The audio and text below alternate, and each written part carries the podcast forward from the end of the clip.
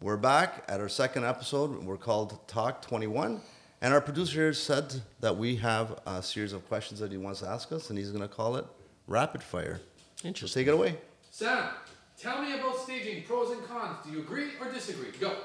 Oh, staging's a must. Um, I'd say there's zero cons. I think there's the pros, just it it allows you to show the property with more space.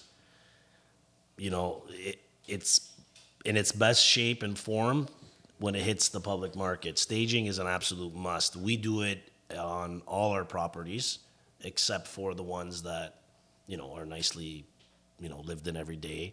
But majority of the time, we're always staging our properties. You agree, Dave? Yes, uh, it's a must. Uh, especially with these days, like we want to make sure we highlight homes in the best of lights that they, they can be.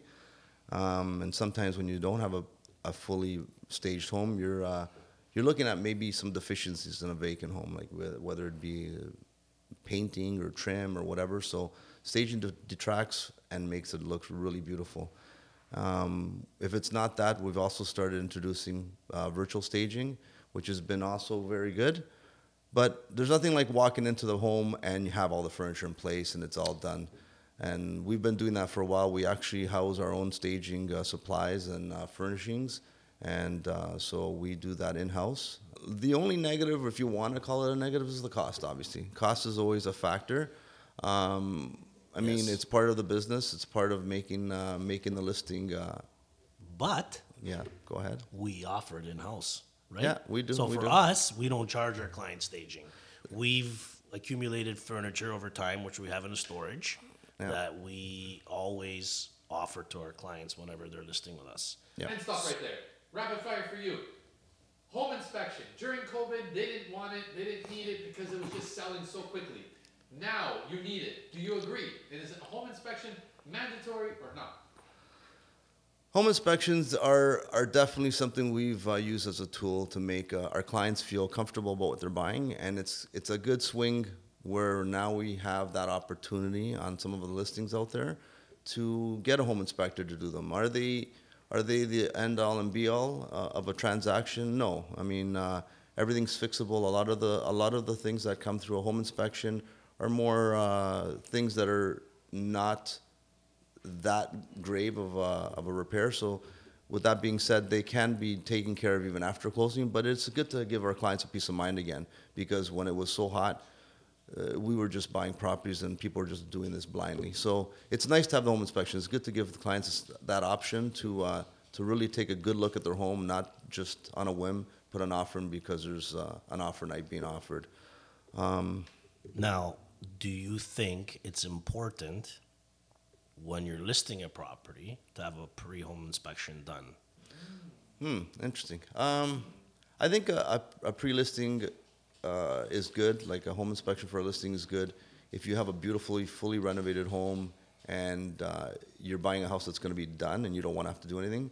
For those that are just, um, they're gonna tear the house apart and do a full renovation, I don't think it's relevant. I mean, uh, as long as you, uh, I think the big parts of the home inspectors, you get a qualified home inspector that has the uh, the thermal imaging, so we can see what's going on for moisture and potential water seepage in basements.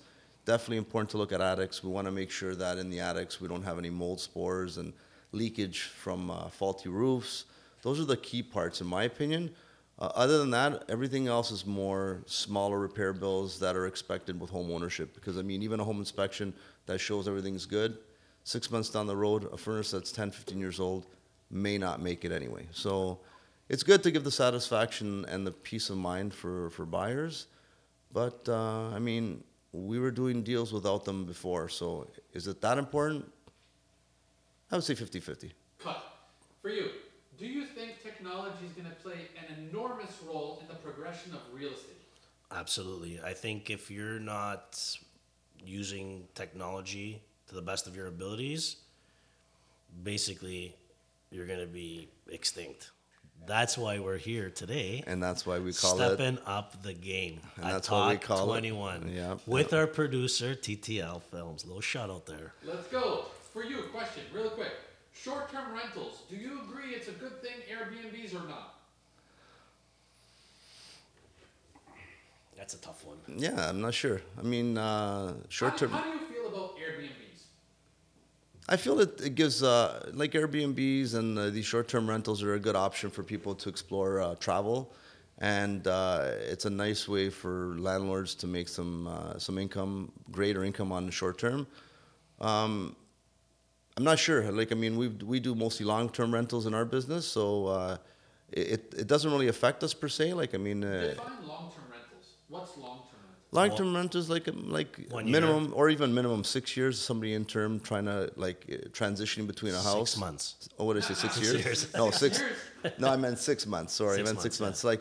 Short-term rentals, long-term rentals, yeah, like, I mean, six months minimum, maybe a year, and, like, depending on the situation. Yeah, usually our lease agreements are for one year. But right. There could be the expectation where someone needs something for a short period of time, but we don't really deal with short, short-term rentals. No. But there is a really good aspect for potential earnings for investors. And for sure. I'll pick up on that for you. Do you think Airbnb ruins a neighborhood or a community because of the constant flip of owners? Uh, th- yes, I think Airbnbs need to be controlled. They need to be in a certain environment, in certain neighborhoods, because... Should they have passed legislation on it a long time ago? Because still it's a very broad spectrum. It's... Yes, I agree. It's... Um, because I don't do it often enough. I mean, I, I mean, I don't get involved in it at all. I don't really know the rules and regulations, but I definitely think that Airbnb should be more regu- sure. regulated, and maybe in a certain area, because I know I definitely wouldn't want my neighbors doing Airbnb, right. And neither would you. Yep. So that's what I would and say. That's what the main problem is, right? Yeah. That's why a lot of these issues came up, because people were buying these properties and just Airbnb and every everything, right? And neighbors were were very upset about it because the turnaround, the parties, you know, all the bad stuff that comes with the short term. Right? Yeah, I mean, I personally wouldn't want an Airbnb in my backyard. So here's one of the most commonly asked questions on yes. the app. Yeah. One of it is the housing market is unattainable. I can't even get a mortgage, so I can't use it as an investment property. However, the commercial space is still within the realm of I can do it. Should people do it? Should people not do it? That's my question. Um, well, the, well, the swing of the market with regards to real estate, you know, we've we've seen housing market go through the roof, and, and people are gravitating towards uh, commercial real estate too. I think it's all good. Like real estate as a whole, you can't lose out. I mean, uh, in the long in the long term, it's like tested, proven uh, to make money. Um, the good thing about commercial realty is uh, regulations regarding tenancies are a lot more favorable for a landlord. So defaulting on a on a on a more on a, um, a rent payment or not following rules and guidelines that are outlined in an agreement, you can you can easily deal with the tenant that way. Where the residential side, it's a bit more difficult. It's highly regulated, but all in all, it's it, it's based on comfort level. Whatever buyers are, re- are ready to ready to jump into, it's it's fine because both of them are profitable, and I think that uh, if you're ready to do it, this is a good time. Like. Uh, You know, the volume volume's a little bit down, so prices are stable, but there's a, an opportunity where you're not, like, competing all the time like we were in the past. So last question. I just thought about it. Hottest topic. People don't know what to do. Sam, should people buy a condo or invest into a house? Which one is the better option now in this market? So, well, the way I look at it is if you're investing in a condo, so they're both... There's, they're both amazing. If you can invest, invest in real estate. But depending on your budget, obviously, buying a condo, you're going to have a lot more to choose from. The inventory, there's a lot more inventory out there. And I honestly think right now that there's good buys in condos. So I would say right now in the current state that we are in, the market, it's definitely favoring buying a condo because you have more to choose from. The prices have softened a little bit where... You know, you go into residential house, townhouse, those are the properties that are supposed to be affordable. They're all going to multiples with big numbers still. So I would definitely say right now where the market is, it's definitely, you know, I would definitely push clients depending on the budget for for a condo. And also, if I could interrupt, um, with regards to condos versus freeholds or whatever it may be, it's you, it also depends on, on the buyer and the, and the investor. Like if you don't want any any risk with regards to maintaining a building and I mean maintaining a freehold house, condos are easy. Like you know you know you're gonna get a tenant that's gonna respect condo rules. Um, they're less hands-on work, uh, easy to maintain, where when you deal with a freehold, you're dealing with maintenance issues and you're dealing with groundskeeping, sure. and and it's more pricey. So, uh, so like, you know, it, it might be a factor. So I guess it all depends on uh, on, on the, the, the risk averseness of the buyer and what the buyer wants, how much they want to be involved in maintaining it. There's always an amount of involvement, but sometimes a little bit less with condos. Yeah, I'd say the R O I on a condo is much better right now. Yeah, well. Right? Yeah, because the rates, the rental rates are very, very high.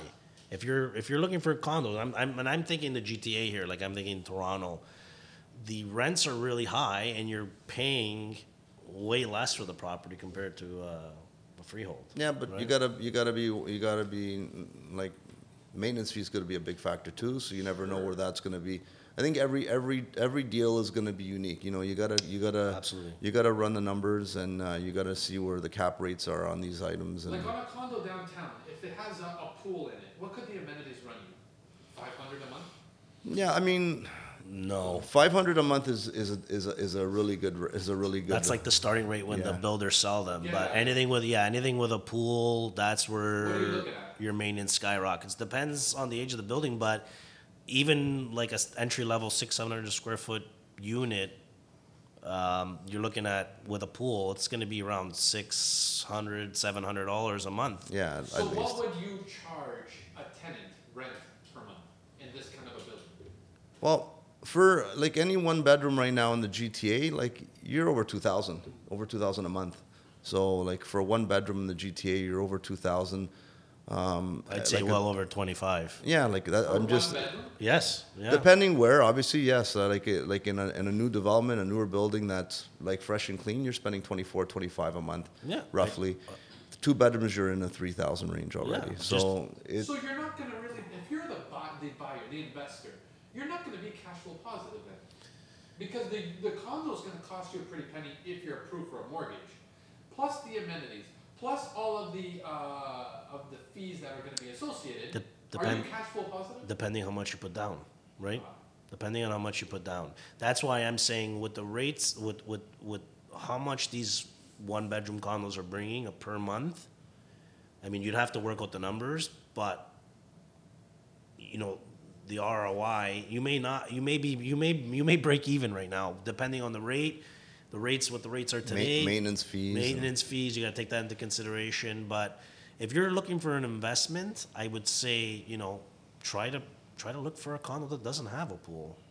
You know, keep the maintenance. But not, but not only low. that, not only that, you got to remember we're not looking at the short term. We got to look at the asset appreciation. That's so right. So even that's... even with regards to the property being expensive now, and maybe your return on investment's not that high, we're looking at like cap rates maybe below five, and if that's the case. You you want the asset appreciation, and like the G T A in a whole is gonna is gonna flourish again, even if we're in a bit of a slump.